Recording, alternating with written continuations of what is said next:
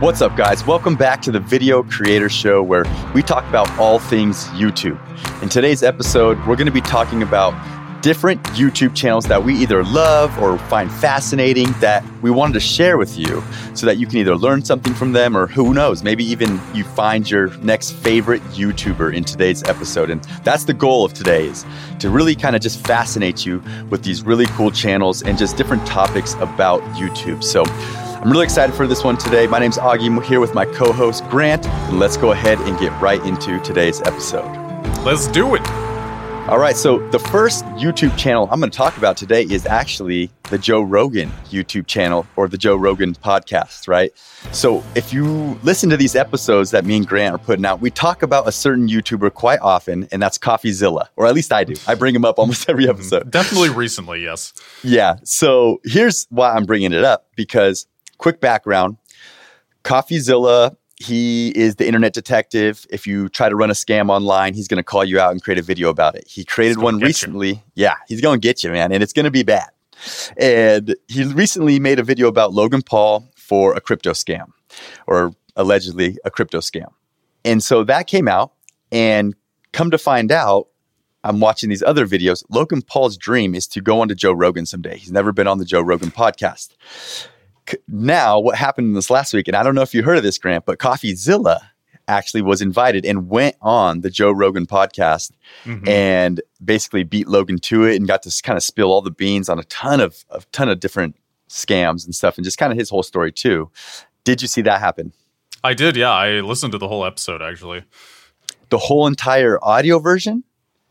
Uh, yeah, audio, video. I, I kind of just like left it on in the background, and so it's not like I retained the whole three hours, but I, I listened to it, and I, I know exactly what you're talking about. Uh, CoffeeZilla usurping Logan Paul. It's pretty juicy, but um, I, I don't want to steal your thunder here. Keep it going.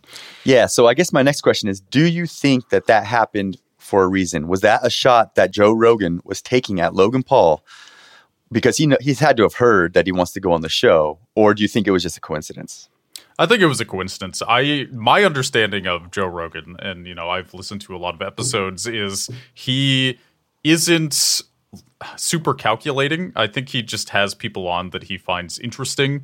And like I I don't think Joe Rogan was listening to Impulsive and was like, "Oh, the- this Logan Paul guy wants to be on my show, maybe." And then CoffeeZilla uh, breaks with this video. Um, and then he's like, "Oh, you know what? It'd be funny if I had the guy who exposed Logan Paul on before Logan Paul." Um, you know, I I feel like he like Joe Rogan doesn't really operate like that. Yeah. Um, I I think it just sort of happened, but cosmically, it is hilarious, and uh, I it's uh, some karma, I suppose. Yeah, it's crazy too because Coffee CoffeeZilla, I think at this point is over two million subs, and I mean I've watched that guy go from zero, honestly zero. The first time he ever popped up in my feed was an old school one, way before the green screen. You know, in not a great home studio, and uh, I've just kind of followed along. I guess that's why I talk about him so much. Um, he's now look at him, Joe Rogan. Mhm. He's on the Joe Rogan show. He's he. Uh, I want to say it's been like a two year. He's make, been making videos longer than two years, but these last two years is just doop, taken off. So there's a little inspiration for those of you out there who feel like you're not going to make it. What he did is he changed his format a little bit, kind of became a character, and started making these really epic green screen videos where he has animated backgrounds. We've spoken about this before, but that's CoffeeZilla. I love that style of animated backgrounds. I'll ask you again. I think I asked in the previous one. You ever seen anybody else use that, Grant? Not really. It's or it's usually like a very basic green screen. It's not a CGI background like he has. You know, the the ten million dollar studio. Um, he his is very intricate and it's it's unique for sure. Yeah. So if you guys want to know a little bit more about what we're talking about, is he has a, he shoots all his stuff in front of a green screen with multicam. So he's got different angles, and then instead of just doing a green screen background, he actually has a computer generated. I guess you could say a CAD design or something. And not only is it just you know a, a background, but it's also animated so that the, the ceiling fan is spinning. You know, there's TVs on the background, uh, and he's actually whoever he uses to create these has created like a whole world with with this these these designs. Yes. And so, yeah, sometimes you'll see shots of him staring out, standing at the top of a skyscraper, like the top level, looking out the window over a big city. It's really cool stuff. And I'm sure, well, I don't know if I'm sure if most people have heard it or not, but you know, mm-hmm. I yeah, it's re- it's really interesting. I I think what's important to note is his general theme. It's kind of like a noir, old school theme. You know, guy in suspenders and a button down. Uh, when he doesn't know what to do or he's confused about something, he'll go to the bar and then talk to the bartender, and the bartender's a robot. But kind of all of this, I think, is it adds a lot, but is also peripheral, right? So the the main thing that got him big, obviously, is kind of the the meat of his content, which is uh, exposing scammers and being a a detective, you know, a, a YouTube detective who goes around and essentially works for the little guy. You know, um, he is bringing justice to people who got scammed out of money or who were duped in some way. And pretty much all of his videos talk about this. I mean, he had a, a recent video about the Silicon Valley bank collapse, um, which was really interesting. And so, kind of everything he does is sort of in that vein. Uh, he, he's definitely uh, tangential, adjacent to, involved with the finance scene, the crypto scene, uh, and usually the sort of scams or shady dealings that go on around them. So he's become an expert in this space, and all of the style and the backgrounds that we've talked about. I think, um, you know, he, I think he found his space and his uh, formula. And then once he had that, that's when he invested in the quote unquote $10 million studio. Um, and that's, I, I think, a, a good way to do it, you know, sort of finding what actually works. And then once you find it, then you kind of add this layer where it, it really does add depth. And I think it's really powerful. yeah, that it, you're right. It, it's it's all about the content first, but he's been able to add that that extra layer, which has been really cool. Made it really really good. I think he upped the standard. Um, but that's CoffeeZilla, you guys, and and I do agree with you, Grant. I don't think Joe Rogan did anything maliciously because it seems like he always tries his best to be respectful because he has some guests on there that are just kind of like way left field, way out there sometimes. And he's Joe Rogan for the most part is pretty respectful. Um, so I don't think he would do something like that. But with that said, I want to bring up the next creator, the next channel, Biaheza. Biaheza, Bia, Biaheza. I'm pretty sure it's Biaheza. It's kind of a, an odd name, but it's actually his name. Um, I think it's uh, maybe a Middle Eastern name, uh, but he creates videos about you know this is obviously up my alley. This is stuff that's on my homepage, right? Drop shipping, uh, which is like you know e-commerce, selling online. Uh, you know, he makes kind of like challenge e-commerce type videos, how to grow, you know, on YouTube, how to grow following, you know, stuff like that. Online business. Uh, he's a young guy, really young guy, and the reason I'm bringing him up, and if you haven't seen any of his stuff, you should check it out. He does a really good job, and he just released a video that says is titled "Quitting the YouTube Hamster Wheel." Okay, so I was like, okay, this is interesting. I, th- you know, this is another creator's kind of quitting, although you know no one ever quits because they still, you know, but he's going to basically go from you know uploading twice a week to or once a week to probably like once a month or once every two months.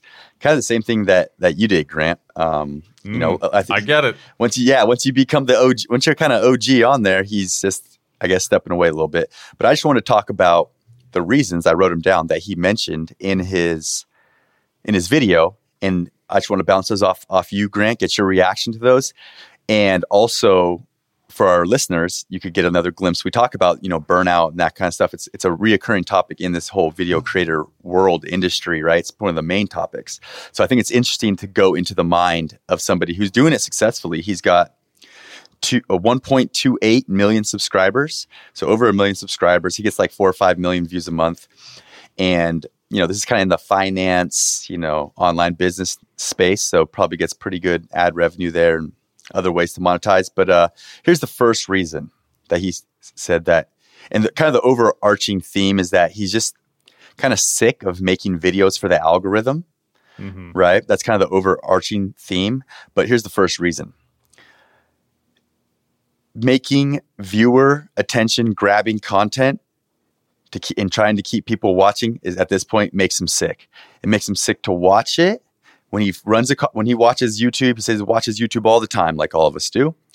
And anytime he sees a video where he sees a tactic being used by a creator that he knows is being used to keep the viewer watching longer, he just clicks off of it. He can't stand to Mm. watch it. It makes him cringe. And so Mm. creating that, he knows he has to do that in his videos.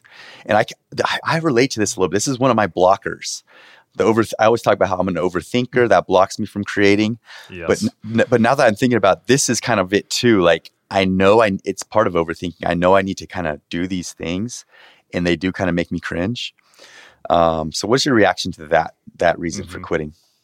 I think it's a perfectly valid reason. I can totally relate to it. Uh, I I have a lot of blocks as well because there is a pressure to do retention demon editing, um, and I think in order to get away from it, you sometimes do just have to take a break. And I mean, you're you're laughing at the retention demon because it's a it's a funny phrase. I heard it on a podcast I never once. heard that. Um, and it's so true, though. There is like a sort of de- demonic vibe to it in a way, where every five seconds at least you're doing a new cut. There's like this kind of fake way of talking, like, we filled an entire swimming pool with marbles, this is what happened. And, you know, the text is like shoot flying up on the screen. Um, that sort of thing, I think, is the current YouTube meta. And for me, I, I see this. So what what what is his name again? Biaheza. Bia Heza. I see Yeah. As somebody who is going through a crisis right now, an existential YouTube crisis where the the meta is horrible. He's probably burnt out. Um, he's uh, just tired of seeing what he's seeing, and my hope is that he will have a sort of retention arc, a return, a glorious return, where he's kind of healed, figured out the style he wants to go for. Um, and it will hopefully help change the YouTube game because I think this sort of Mr. Beast uh, retention demon style of content is starting to get old. Um, it there's something about it that is beginning to get stale and kind of worn out. And I, I think YouTube has always had these sorts of eras, and this is just another passing of an era. And I, I think uh, Biaheza, you know, he's just sort of experiencing that on an individual level. So I, um, you know, I think ultimately this is a good thing. Um, and you know, when I say retention demon, I, I like Mr. Beast. The I'm not necessarily hating on this type of editing. I enjoy Mr. Beast's videos, um, but I, I think with this guy in particular, um, you know, when you're making the videos, it is kind of another level of like disgust, you know, of being burned out with it because you have seen behind the curtain. And when you see behind the curtain, I think it's easier to get jaded than if you're just kind of a viewer. Um, if you get tired of it, you can kind of just stop watching it. Um, it doesn't like seep into your bones, you know?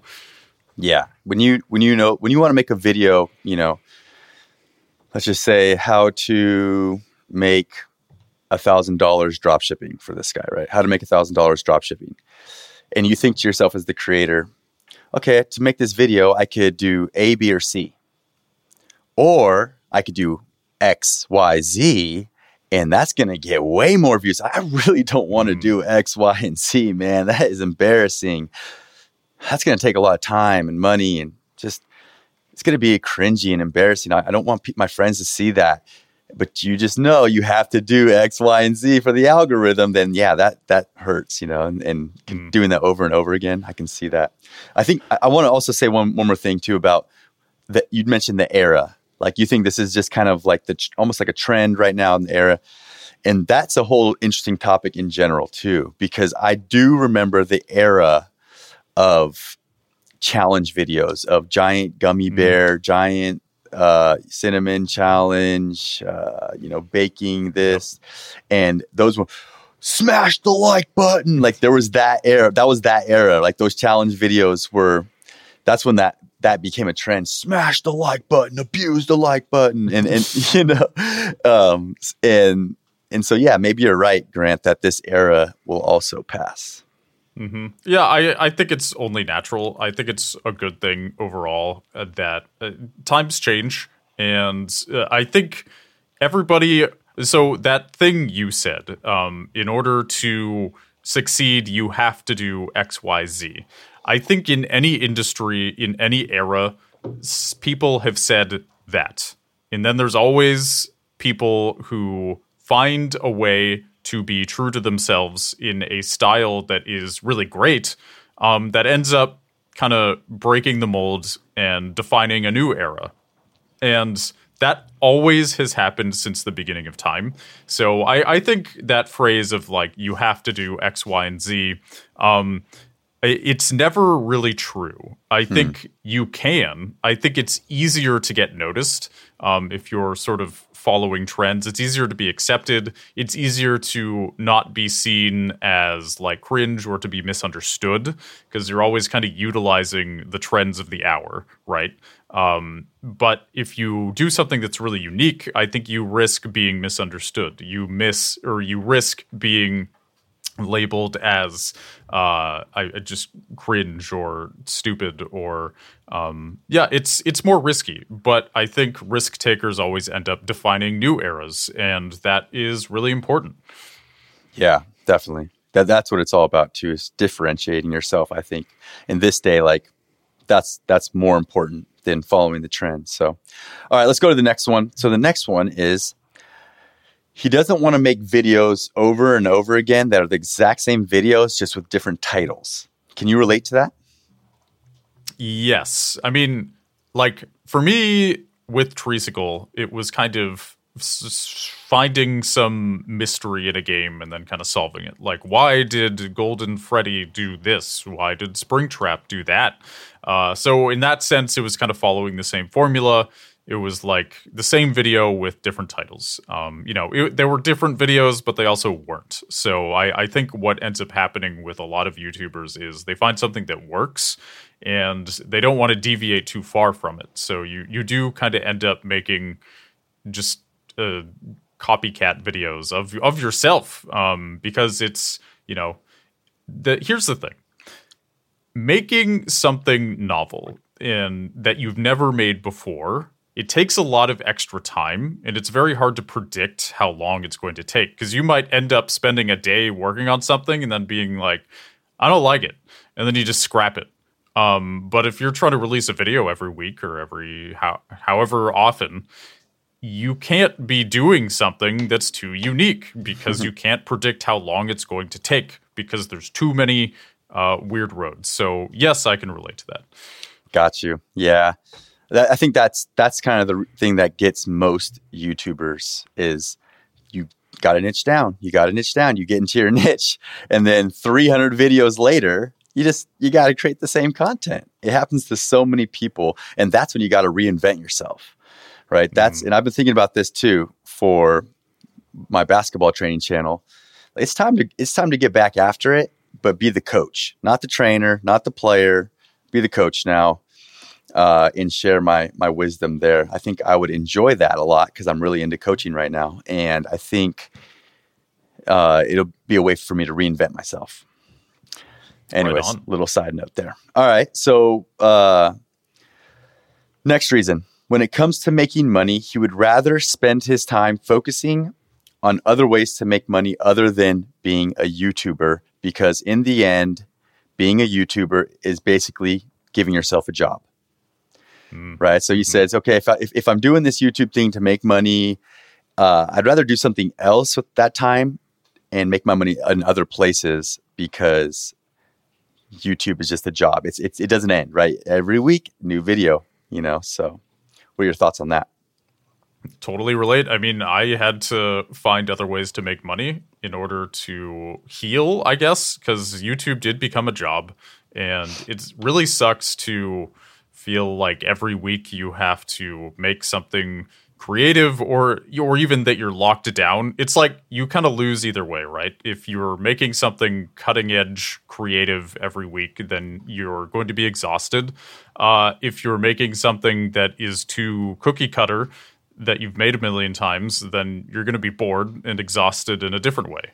Um, so yeah, finding other ways to make money for me, like freelancing, doing this podcast, all, all that stuff has been really helpful for me and arguably my creativity. I mean, I, I feel like I'm sort of like over the last three years, essentially, I've been recharging my batteries. Um, and yeah, if when YouTube is a job, it can be awesome, but it can also be draining in a way that is kind of hard to understand unless you have kind of been in show business or something like it before. Yeah, you know, year one is exciting, year two is exciting, you know, but eventually it's not going to be as exciting. If you get into year six, you know, year five, who knows? You're not going to be the same person you were at year one. So it's not as exciting to create videos at that point you know, eight videos a month used to be easy. Eight videos a month now is a lot because you've just kind of exercised all your creativity and stuff. So, mm-hmm. uh, the last thing I wanted to kind of bring up is, and th- I'll get your reaction on this, is he says that being a YouTuber is like a reverse pyramid, meaning that when you're the CEO of the company or the owner of a business, right, you're at the top of the pyramid and you're delegating everything below you. But when you're a YouTuber, it's upside down you're still the founder and you're the you know the CEO, but you're at the bottom now and it's everyone's kind of delegating to you. They need you to make the video. You know, a lot of most YouTubers are just one one person shows anyways. So nine percent of people are doing everything. So that was just another thing that he said it, he didn't like it as a business model, um, which I get. I, we're talking a lot about the grind. I still believe in YouTube creating content for your business and all that kind of stuff. So don't get this twisted at all. But I'm, we're just kind of time giving like the year five, right? If you're able to go to get right. to year five of consistency, like you're going to go through a, a, tough time, right? Mm-hmm. Um, from what we've seen in our personal journeys as well, both of us. So, uh, anyways, that's a little side note as well. But what, what's your reaction? I guess so. The reverse pyramid I feel like it depends how you structure your YouTube channel. I think um, a lot of times that can be true. It seems like the way he has set things up, um, his channel is structured like a reverse pyramid where he is kind of being delegated to. He's wearing like a thousand hats, mm-hmm. um, and it's exhausting for him. Whereas I feel like ideally, um, and he might, again, this I think is involved with reinventing yourself. It's not just about style, it's also about the business end. Like, how do you structure your business? Um, you know, he might need to figure out a new way to make videos where he kind of films something and then he shoots it to an editor and then he hires somebody to find him brand deals um, and they kind of take care of that. Like, he might just be delegating in a way that, you know, has worked for this long, but he needs to maybe step back from certain things and let go and kind of trust other people to um, run parts of his channel, parts of his company. Um, so I I don't think it has to be like that. Uh, the reverse pyramid graphics really funny there. Um, yeah, I I think it's easier for that to happen with YouTube than maybe any other company. Um, but I don't think it has to happen like that.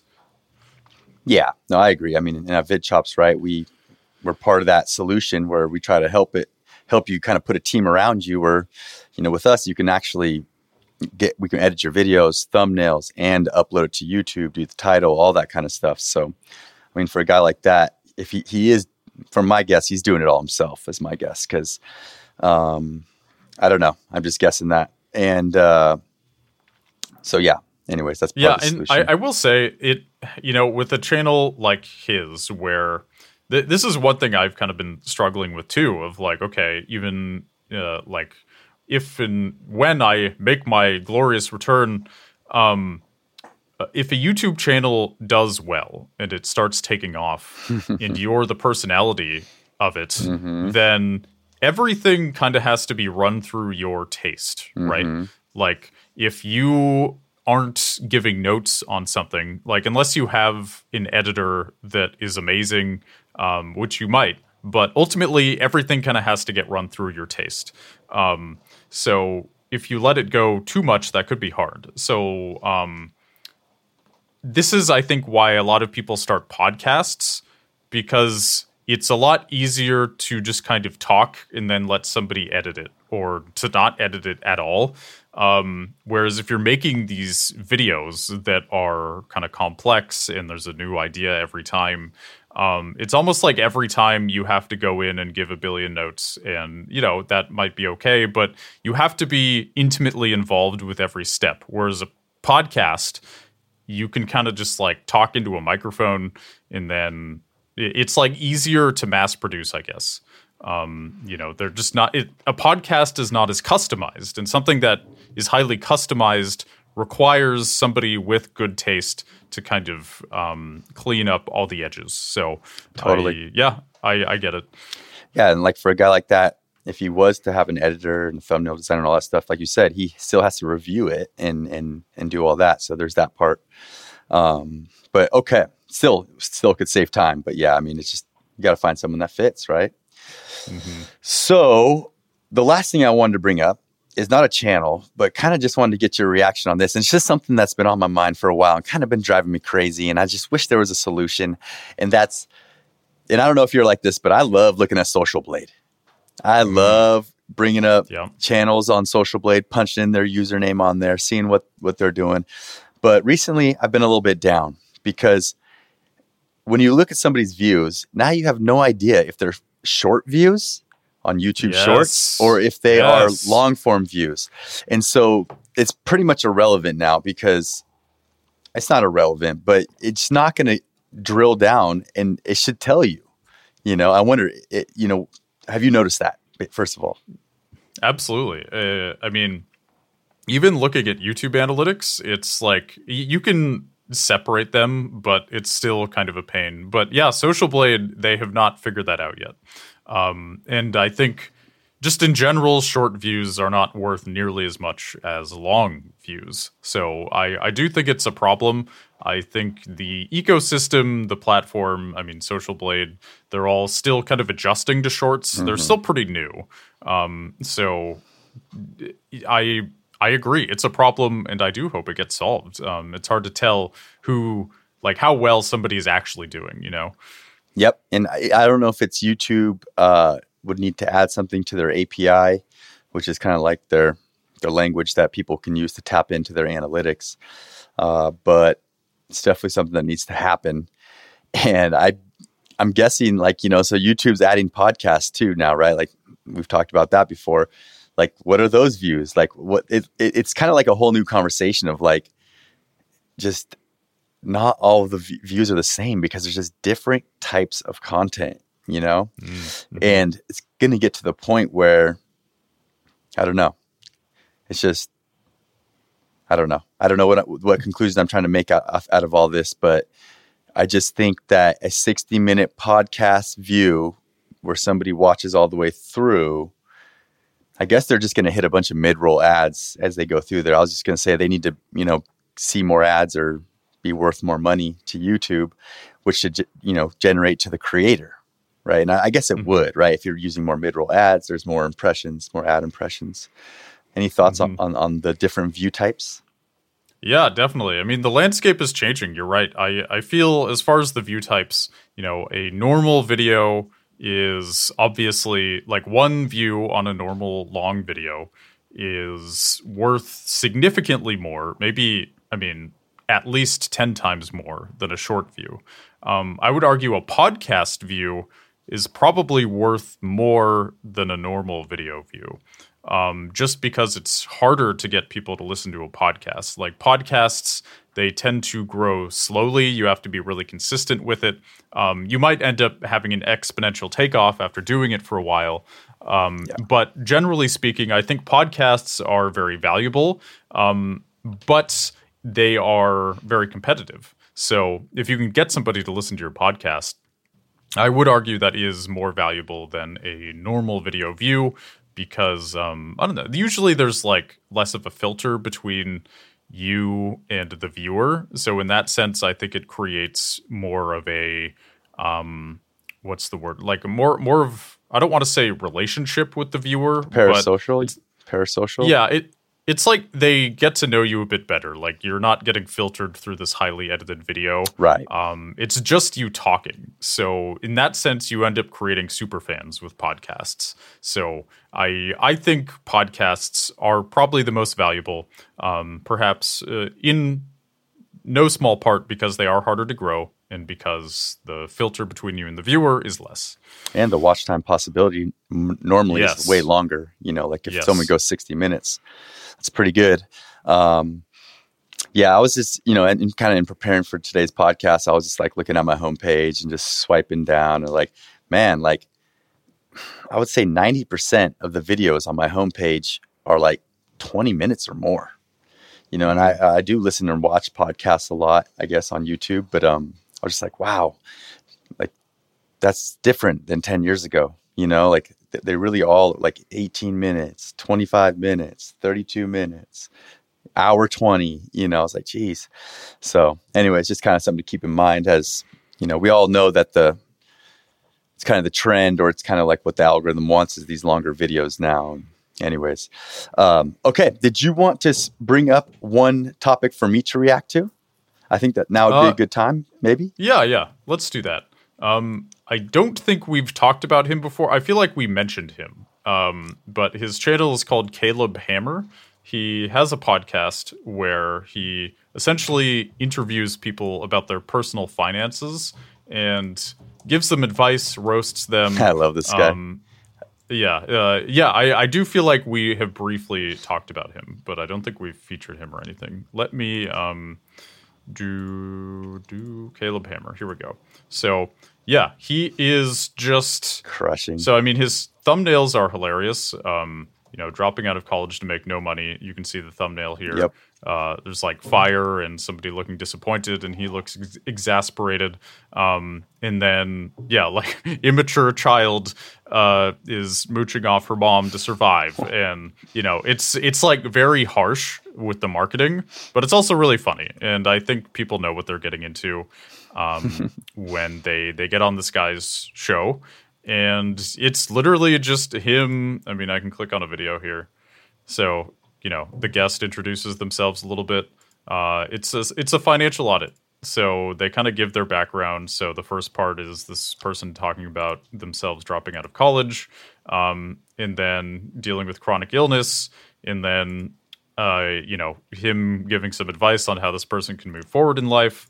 Uh, kind of talking about what they do for a living, and so it, it's really interesting. This isn't something I would ever think I would want to watch, but I've listened to so many episodes now. Um, because you would think a financial audit, I mean, holy fuck, that sounds boring. um, but it's really fascinating. Especially, I mean, Caleb is very to the point. He doesn't mince words. He is really straightforward with these people um, about their spending habits, about their lifestyle habits. Um, and on top of that, all of this is really important. I mean, good financial hygiene, if you want to call it that. Um, I mean, it's the difference between being able to retire and not. It's the difference between potentially being homeless and not. Um, you know, it's if you don't have good finances, then you're kind of living on the edge. So I, I do feel like this podcast is a good influence. It's on a topic that you would think would be really boring. So I think for me, like the main takeaway from this channel is that um, you can kind of take anything and make it interesting if you are actually like if you have something unique to bring to the table. You know, in Caleb's case, he is good at kind of roasting people in a way that is fair. Uh, he obviously knows a lot about like finances and being like how to be responsible with them, um, etc. So yeah, I mean, Augie, you've clearly watched some of Caleb's videos. Like, what what are your thoughts on him? Uh, everything you said, I think, was was pretty spot on. I think the main thing here is that his content is entertaining because of the fact that he doesn't hold any punches. Right? If he was, oh, I agree. Did it, like, first of all, it's it's kind of a taboo subject, right? Finances, personal finances, getting to know the, what these guys are spending and stuff. So that's interesting. Um, and and then also the fact that he has, you know, his reactions will be straight to the point. And so, you know, the way that I actually found out about this guy, and I haven't watched too many of his YouTube channel videos, but his short form I have watched a lot of. And that's how I found out about him was through short form. I think Sure. I think it was TikTok. It, might have been. It was not Instagram Reels because it just this is not kind of Instagram Reel vibe to me. But it could have been YouTube Shorts as well. Uh, but I, I, I started watching all his videos on his on his. I must have been TikTok. Uh, and and yeah, he, he's funny. And I think if you want to learn from him, it, it's a good show format, right? We talk about you know different formats of shows. That's a good format to do almost like a podcast type interview. It's an in person interview where he's interviewing. I guess he probably has two cameras. I'm pretty sure it's multi cam, mm-hmm. maybe even three cameras to do like a wide shot mm-hmm. too. Uh, and then what is your niche? So you're like for us in this podcast, we could bring YouTubers on and we could be like, you know, how are what what is your camera gear? Oh, I use this, this, this, and be like, what are you doing? Are you serious? You're using your phone in the year 2023, you could have a mirrorless camera. What's what's your budget? Ten thousand dollars a month I could spend. Oh, you got plenty of money. You know, it's almost mm like you're being the dad.